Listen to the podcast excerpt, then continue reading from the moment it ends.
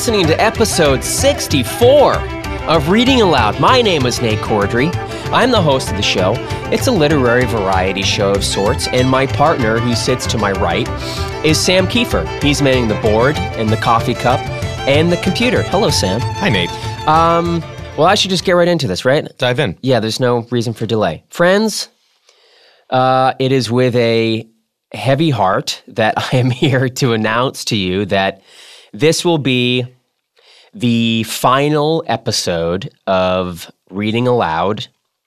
I know, with our producing partners here at Earwolf. And I want to begin by thanking them and and for them helping me produce this show and guide it through its its evolution, specifically Adam Sachs and Paul Scheer. Uh, they sort of helped me develop the original concept for the show. Um, so they're they're kind of my foundation. Um, thank you guys. To be very honest, I think I'm really lucky to have gotten 64 episodes out of Earwolf because when it gets right down to it, this show doesn't fit within the Earwolf universe. Yeah. The Earwolf brand um, was built on the backs of improvisers and, and comedians creating characters and, and comedy content that has been groundbreaking in the podcast universe. They've created an entire genre, really, and they've been enormously successful because of it. However, reading aloud isn't a comedy podcast. It never was. Our pilot episode had a story about a father burying and mourning his dead son. Uh, I spoke to Gloria Steinem about the unrelenting misogyny and sexism that continues to dominate our culture. I spoke to Sasha Pfeiffer of the Spotlight team at the Globe about Catholic priest abuse. So, um, it was always a weird marriage. A marriage where the two partners loved each other, but really when it came down to it, we're not compatible. so this will be my final episode with Earwolf. But the show will continue. I, I promise you. Um, August will be a break and a transition, but come the fall, there will be a, a brand spanking new show on a new network that I'm really excited about, and I'll get to that announcement when it's uh, appropriate. And and really, in the end, I think it'll be uh, the it'll be the right place for the show, and hopefully, in turn, we'll bring a you know a, no, a new group of listeners to join all of you um, who are listening now um, in our our mutual worship and love and uh, obsession and fascination with literature and books and writing and the written word and all that stuff, and Jonathan Franzen specifically. The new show is called Franzen. It's just me talking about cool mandates. John Boy, and I will go on. Sunset cruises, bird watching, etc. So that's the news. But in the meantime, I have a show to do, don't I? Yes, I do. Because you are here and you want to listen to good stories. I got three of them. You ready? Good. The first is from my sweet friend, Rachel Axler. You know her as a writer on uh, such hit shows as New Girl and Parks and Rec, uh, How I Met Your Mother, Bored to Death, the Wet Hot American Summer series, uh, Veep, and many more. We met while she was on staff at The Daily Show, and I adored her then, and I adore her now. We bonded over our um, mutual love of theater, and she's an outstanding playwright as well. She's a, a gem of a lady, and I admire her so much. She's so goddamn smart. I'm saying all this because she told me to shower her with praise before I, I read the piece.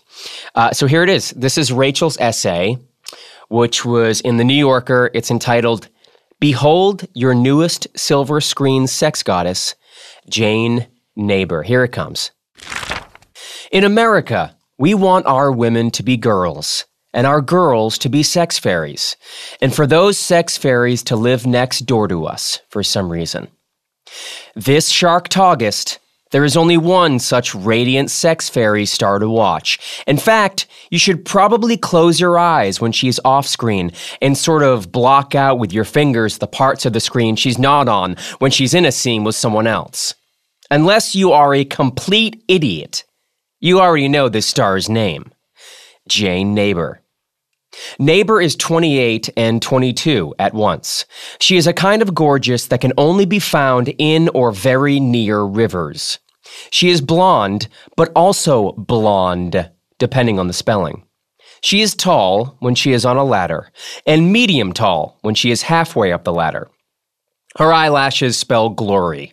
Her naked hands can open wet jars with just the strength of her slender fingers. She can be sexy and pointy in things that aren't even adjectives, like glossary, or aren't even words, like Hillebryan. Her voice sounds like a truck full of rain. As I said, she is from Portugaria. Or maybe I didn't say that yet. Anyway, that's where she's from. To understand her, you must take a plane to where she is from, or read the Wikipedia page about it, or learn Portugarian, or just speak decent English because she's fluent and actually doesn't even have much of an accent. Portugaria is America a few hours ago because of the time difference. Its people are a simple people, a throwback people, like Americans, but a few hours ago. In Portugaria, they watch Portugarian The Ellen DeGeneres Show, which is the exact same show as America's The Ellen DeGeneres Show. In Portugaria, every young, ambitious actress dreams of Hollywood and its mythic, faraway opportunities for stardom. And every other person just has that dream where all of his teeth fall out. Recently, I met Jane under a bridge near a defunct dentist's office on the lower north side of somewhere in Queens. It's a celebrity haunt, and that I think some famous people were maybe killed there. I don't remember what she was wearing, but I think it was hair. Something was on the front of her head, either glasses or a nose. I probably should have taken notes. She made noises with the lower part of her face, and I was mesmerized. By now, you know all about Neighbors' success summer blockbusters, winter barn busters, supper time blust blockers, even movies. I asked her what it was like to be the new face of Sheila in the remake of the mega hit Sheila the Exorbitant, and she shrugged her delicate bones into a croissant like shape and laughed a tinkling laugh. Then she responded, but I wasn't listening. The thing is, Everyone wants to author the story of Jane. The famous director Alan Harkness called her, in one word, a French horn. The less famous director Alan Hankeris called her, in three words, a French horn. But is she? Really? Can we remove the girl from the nudity and the actress from the horn? At least for long enough to write about it? Back under the bridge, Jane was looking at me, and I was looking at her. And we were both expectant. She, that I would ask her another question, and I, that she would just kind of say something. The seconds passed, laden with silence, her very presence a lie. It is far smaller than it appears on a large movie screen. I asked what it was like to have her sexy parts mash up against famous actors' sexy parts. Her answer was both short and long, in turn. A sigh and a string of syllables forming words that formed a sentence. I let it hang there, laden with fragility and malaise. I thought about my financial portfolio and what I had and hadn't eaten for dinner, and what a large man might look like in a short robe. I knew that years later I would remember this moment, so lush with silence, and yet so not full of speaking. Eventually she said, Oh, I think that's my Uber, and picked her way back across the sands of forgotten periodontics, her blondness effulgent, and then evaporating into the night like the last pale crumbs of a Portugarian pastry the only evidence of her ever having done this interview, a single lonesome note of a French horn. Rachel Axler wrote that. You can find her comedic musings uh, on the human experience on Twitter at Rachel Axler. R A C H E L A X L E R. Thanks, Rachel. You rule. Uh, let's head on over to Act Two of our final episode here. But before we do, uh, more people to thank. Uh, Chris Bannon and Greta Cohn back at the New York offices.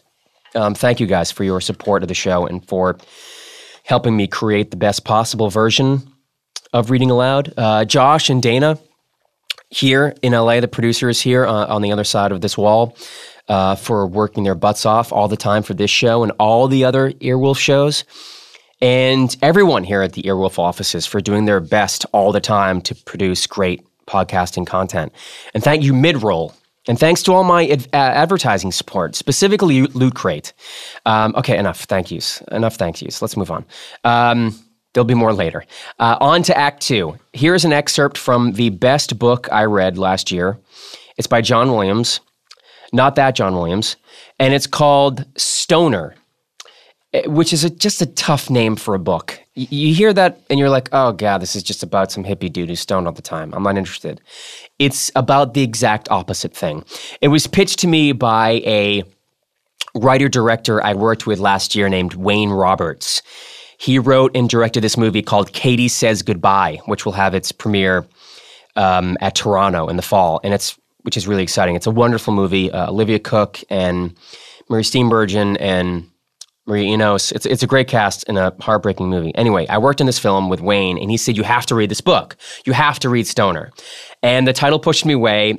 But it just happens to be like it's spectacular. It, it, I think book people uh, know it, and it's considered like this great American novel that like people don't really know about. Um, it's about this guy named William Stoner who grows up on a farm in the Dust Bowl times in Missouri in the late 19th, like early 20th century. And he comes from farm people, like a very simple people, and he manages to find his way to the University of Missouri to study agriculture. And he is like the ultimate fish out of water. He's very shy and inward looking. He's a country person thrown into a very foreign world, but things begin to change for him while at college, and his life changes, and he makes this beautiful realization about himself and he goes on to get his phd and teach at the university and live this academic life. And and i want to uh, read this really brief excerpt about the moment when he realizes what his life is going to be. So to set the scene he's about to meet with his advisor professor sloan and sloan is a real fucking hard ass like a real tough nut to crack. Um, He's impossible to befriend. Think John Houseman in the paper chase. So he goes and he meets with him, and um, and the following happens. So okay, here's me reading an excerpt from Stoner. Near the middle of his fourth year at the university, Archer Sloan stopped him one day after class and asked him to drop by his office for a chat. It was winter, and a low, damp Midwestern mist floated over the campus. Even at mid morning, the thin branches of the dogwood trees glistened with hoarfrost, and the black vines that trailed up the great columns before Jesse Hall were rimmed with iridescent crystals that winked against the grayness. Stoner's great coat was so shabby and worn that he had decided not to wear it to see Sloan, even though the weather was freezing. He was shivering as he hurried up the walk and up the wide stone steps that led into Jesse Hall. After the cold, the heat inside the building was intense. The grayness outside trickled through the windows and glass doors on either side of the hall, so that the yellow tiled floors glowed brighter than the gray light upon them, and the great oaken columns and the rubbed walls gleamed from their dark. Shuffling footsteps hissed upon the floors, and a murmur of voices was muted by the great expanse of the hall. Dim figures moved slowly, mingling and parting and the oppressive air gathered the smell of the oiled walls and the wet odor of woolen clothing. Stoner went up the smooth marble stairs to Archer Sloan's second floor office. He knocked on the closed door, heard a voice, and went in. The office was long and narrow, lighted by a single window at the far end. Shelves crowded with books rose to the high ceiling. Near the window, a desk was wedged, and before this desk, half turned and outlined darkly against the light, sat Archer Sloan. Mr. Stoner, Sloan said dryly, half rising and indicating a leather covered chair facing him. Stoner sat down. I have been looking through your records. Sloan paused and lifted a folder from his desk, regarding it with detached irony. I hope you do not mind my inquisitiveness. Stoner wet his lips and shifted on the chair. He tried to fold his large hands together so that they would be invisible. No, sir, he said in a husky voice. Sloan nodded. Good. I note that you began your course of studies here as an agriculture student and that sometime during your sophomore year you switched your program to literature. Is that correct?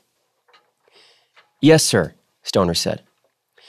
Sloan leaned back in his chair and gazed up at the square of light that came in from the high, small window. He tapped his fingertips together and turned back to the young man who sat stiffly in front of him. The official purpose of this conference is to inform you that you will have to make a formal change of study program, declaring your intention to abandon your initial course of study and declare your final one. It's a matter of five minutes or so at the registrar's office. You will take care of that, won't you?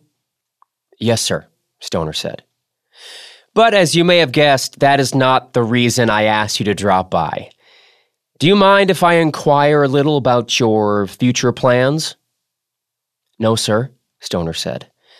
He looked at his hands, which were twisted tightly together. Sloan touched the folder of papers that he had dropped in his desk. I gather that you were a bit older than the ordinary student when you first entered the university, nearly 20, I believe. Yes, sir, Stoner said. And at that time, your plans were to undertake the sequence offered by the School of Agriculture? Yes, sir. Sloan leaned back in his chair and regarded the high, dim ceiling. He asked abruptly, And what are your plans now? Stoner was silent. This was something he had not thought about, had not wanted to think about. He said at last, with a touch of resentment, I don't know. I haven't given it much thought. Sloan said, Are you looking forward to the day when you emerge from these cloistered walls into what some call the world? Stoner grinned through his embarrassment. No, sir. Sloan tapped the folder of her papers on his desk. I am informed by these records that you come from a farming community. I take it that your parents are farm people? Stoner nodded. And do you intend to return to the farm after you receive your degree here? No, sir, Stoner said and the decisiveness of his voice surprised him. He thought with some wonder of the decision he had suddenly made. Sloan nodded. I should imagine a serious student of literature might find his skills not precisely suited to the persuasion of the soil. I won't go back, Stoner said, as if Sloan had not spoken. I don't know what I'll do exactly. He looked at his hands and said to them, I can't quite realize that I'll be through so soon, that I'll be leaving the university at the end of the year. Sloan said casually, There is, of course, no absolute need for you to leave. I take it that you have no independent means? Stoner shook his head. You have an excellent undergraduate record, except for your. He lifted his eyebrows and smiled. Except for your sophomore survey of English literature. You have all A's in your English courses, nothing below a B elsewhere.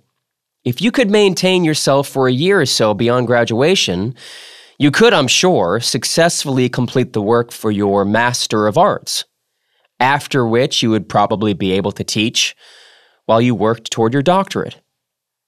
If that sort of thing would interest you at all. Stoner drew back. What do you mean? he asked, and heard something like fear in his voice. Sloan leaned forward until his face was close. Stoner saw the lines on the thin face soften, and he heard the dry, mocking voice become gentle and unprotected. But don't you know, Mr. Stoner? Sloan asked. Don't you understand about yourself yet? You're going to be a teacher. Suddenly, Sloan seemed very distant and the walls of the office receded. Stoner felt himself suspended in the wide air, and he heard his voice ask, Are you sure? I'm sure, Sloan said softly.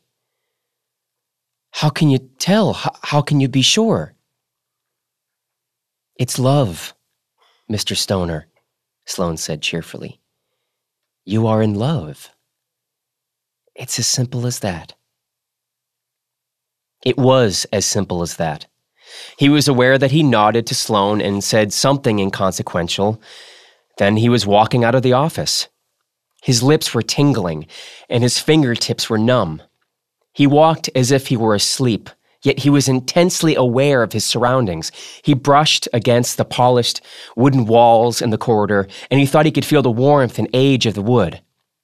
He went slowly down the stairs and wondered at the veined, cold marble that seemed to slip a little beneath his feet. In the halls, the voices of the students became distinct and individual out of the hushed murmur, and their faces were close and strange and familiar. He went out of Jesse Hall into the morning, and the grayness no longer seemed to oppress the campus. It let his eyes outward and upward into the sky, where he looked as if toward a possibility for which he had no name. In the first week of June, in the year 1914, William Stoner, with 60 other young men and a few young ladies, received his Bachelor of Arts degree from the University of Missouri. Uh, a brief excerpt from one of the greatest novels I've ever read. Uh, oh boy, I've ever read. Welcome to Reading Aloud. Welcome. uh, I cannot recommend this book highly enough. It's, go pick it up. It's called Stoner and it's by John Williams. It was published in the 60s, I think. It just had like a 50th anniversary printing. It's so good. Um, more thank yous? Sure. Can I thank all my guests, please? Thank you. Thank you, Aimee Mann, for starting us off so brilliantly. And thank you to each and every person who came on this show as a guest. Uh, without you, the show would not exist. And, and I am forever grateful. And same goes for all my book clubbers. Thank you, sweet friends. Going on a podcast usually just means you're being interviewed or you're doing bits. Like it's so easy. There's no prep. Not my podcast. I required homework. Um, that's real dedication, folks. So thank you to all my sweet friends who read a fucking book to come on this podcast. That's a big ask, man. Yeah, that Stephen King one was like it was 800 pages. 800 pages. And poor John Forrest was up until like seven in the yeah. morning the previous night. Thank you, John, for reading 11 22 63 um, and maybe most importantly can i thank all the writers who are generous enough to allow me to read their work oh man i mean that's the foundation of this fucking show. That's why we listen. It's because of the writers. So thank you. Thank you. And a huge thank you to mcsweeney's for being such a champion of smart funny people. Mcsweeney's is the fucking best. And you should go to their website every day. I do. Uh, act three the final act. Okay, this is it, Sammy. This is it, man. Uh, so there are certain things that every writer should read. Um, one of them is Letters to a Young Poet, which is this collection of 10 letters that Rainer Maria Rilke wrote to a young uh, student who was trying to decide on being a writer or a soldier. Uh, so he wrote to Rilke, like asking for advice. This is 1903 uh, to 1908. And it's a roadmap for creative people on how best to do their art. And I want to read the first letter, which for me is my is my favorite. It's about why we want to create, why creative people need to express themselves, and how best to do it. It's simple, it's accessible, and it's beautiful. Here it is. Paris, February 17th, 1903. My dear sir, your letter only reached me a few days ago. I want to thank you for its great and kind confidence. I can hardly do more. I cannot go into the nature of your verses, for all critical intention is too far from me. With nothing can one approach a work of art so little as with critical words. They always come down to more or less happy misunderstandings. Things are not all so comprehensible and expressible as one would mostly have us believe most events are inexpressible, taking place in a realm which no word has ever entered, and more inexpressible than all else are works of art, mysterious existences, the life of which, while ours passes away, endures. After these prefatory remarks, let me only tell you further that your verses have no individual style although they do show quiet and hidden beginnings of something personal. I feel this most clearly in the last poem, My Soul. There, something of your own wants to come through to word and melody. And in the lovely poem, To Leopardi, there does perhaps grow up a sort of kinship with that great solitary man. Nevertheless, the poems are not yet anything on their own account, nothing independent. Even the last one, and the one to Leopardi. Your kind letter, which accompanied them, does not fail to make clear to me various shortcomings, which I felt in reading your verses, without, however, being able specifically to name them. You ask whether your verses are good. You ask me. You have asked others before. You send them to magazines.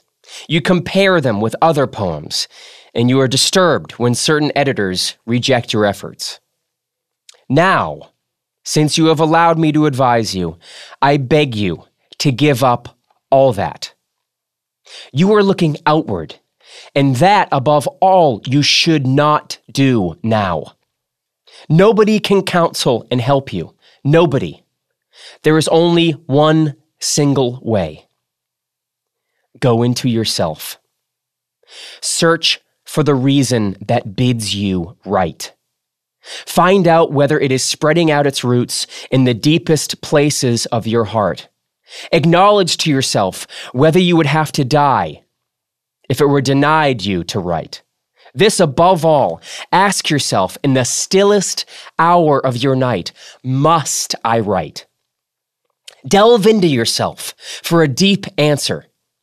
And if this should be affirmative, if you may meet this earnest question with a strong and simple, I must, then build your life according to this necessity.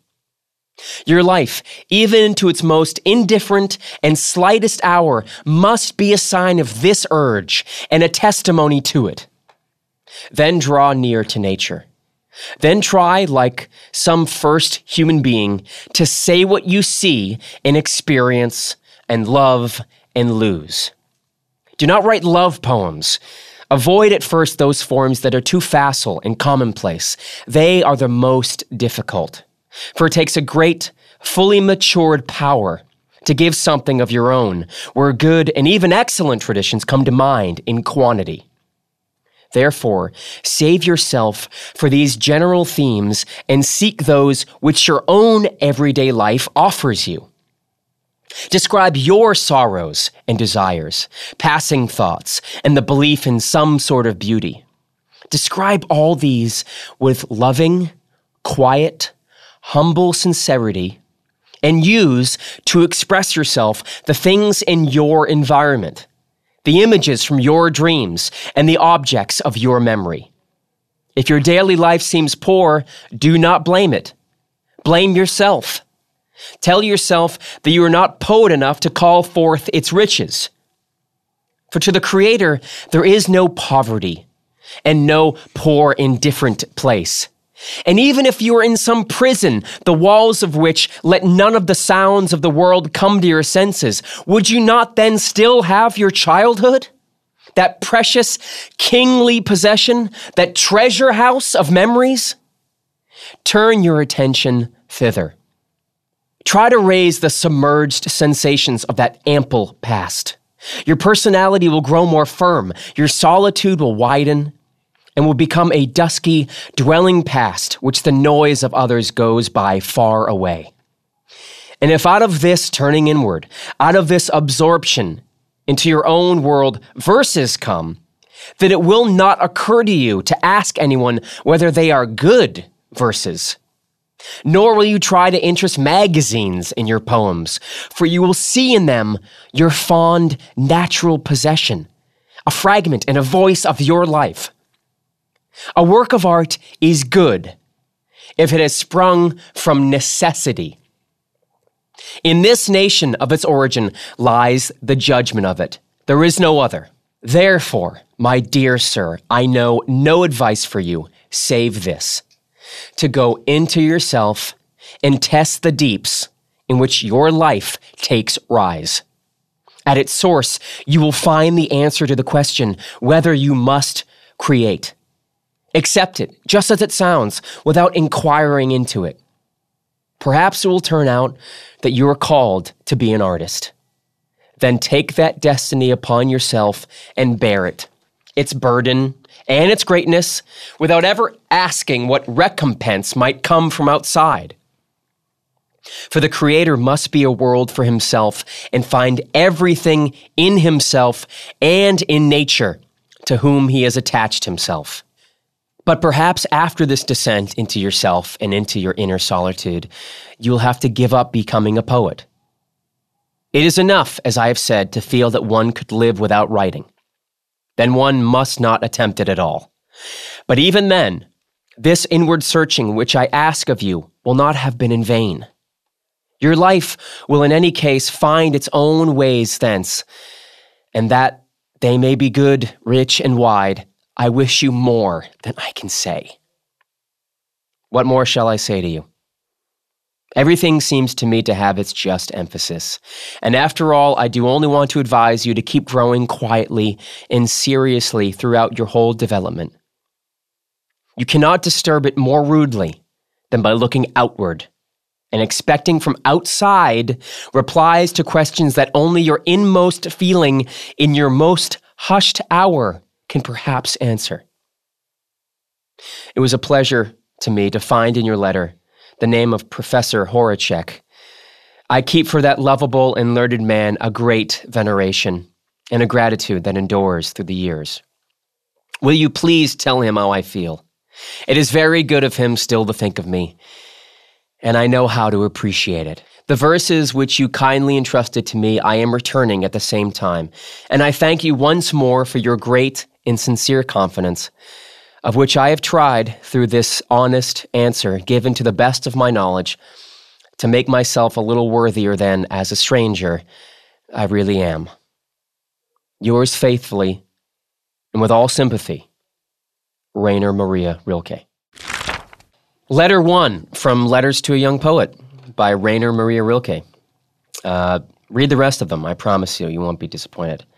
Uh, well, that about does it. I thank the interviewees, I thank the readers, and the book clubbers, and the writers, and now I thank you for listening, for being a part of the book club, for engaging us, for giving us great feedback, for giving me recommendations for things to read on the show, for sharing a love of reading and for showing up every week and listening. This show, at its very core, is just me wanting to share with other people stuff that I'm passionate about.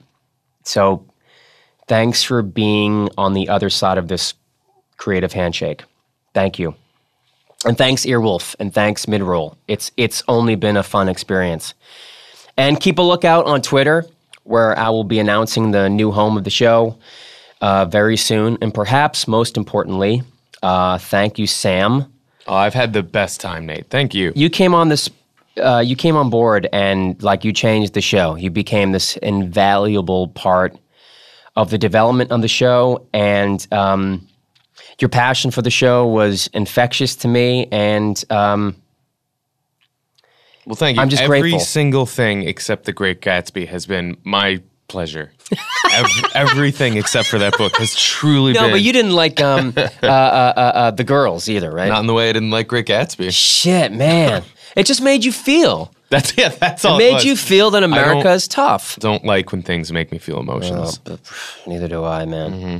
That's I don't like change. Yeah. Like- Oh, it's- Do you, well- have, do you have a hard time with change? I do. Same here. Even like this is something I really admire, but I will get really upset if a TV show I don't like ends because I don't. I just don't like when things change. Yeah. Do you know what I mean? Like, Seeing e- people wave goodbye Yeah. is real fucking hard. Yeah, exactly. Yeah, there's been a lot of that. Yeah. Um. That's it, guys. I'll catch you on the flip side. And in the meantime, here's here's some. Um, I'm sending you off with some Big Star. It's like one of my favorite bands, and this is a great song called.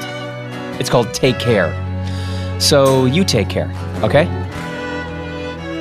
Fucking love you, Nate. I fucking love you too, Sam.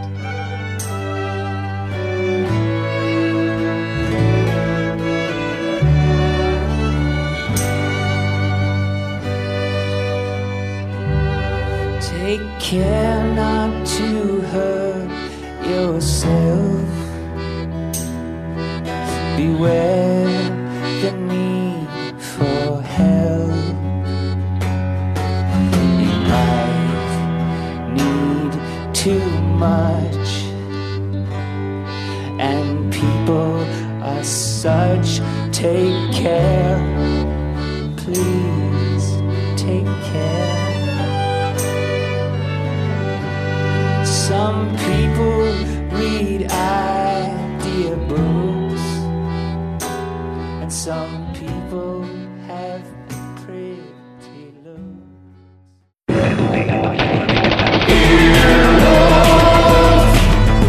This has been an Earwolf production, executive produced by Scott Aukerman, Adam Sachs, and Chris Bannon. For more information and content, visit earwolf.com.